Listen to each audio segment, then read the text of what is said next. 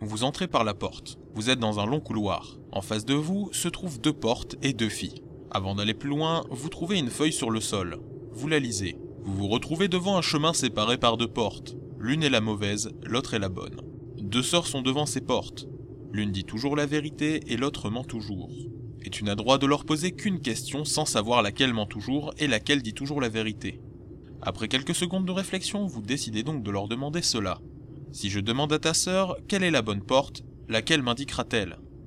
La sœur à qui vous avez posé la question vous regarde et vous répond Gauche. Que voulez-vous faire? Si vous voulez choisir la porte de droite, lancez le fichier audio numéro 44. Si vous voulez choisir la porte de gauche, lancez le fichier audio numéro 45.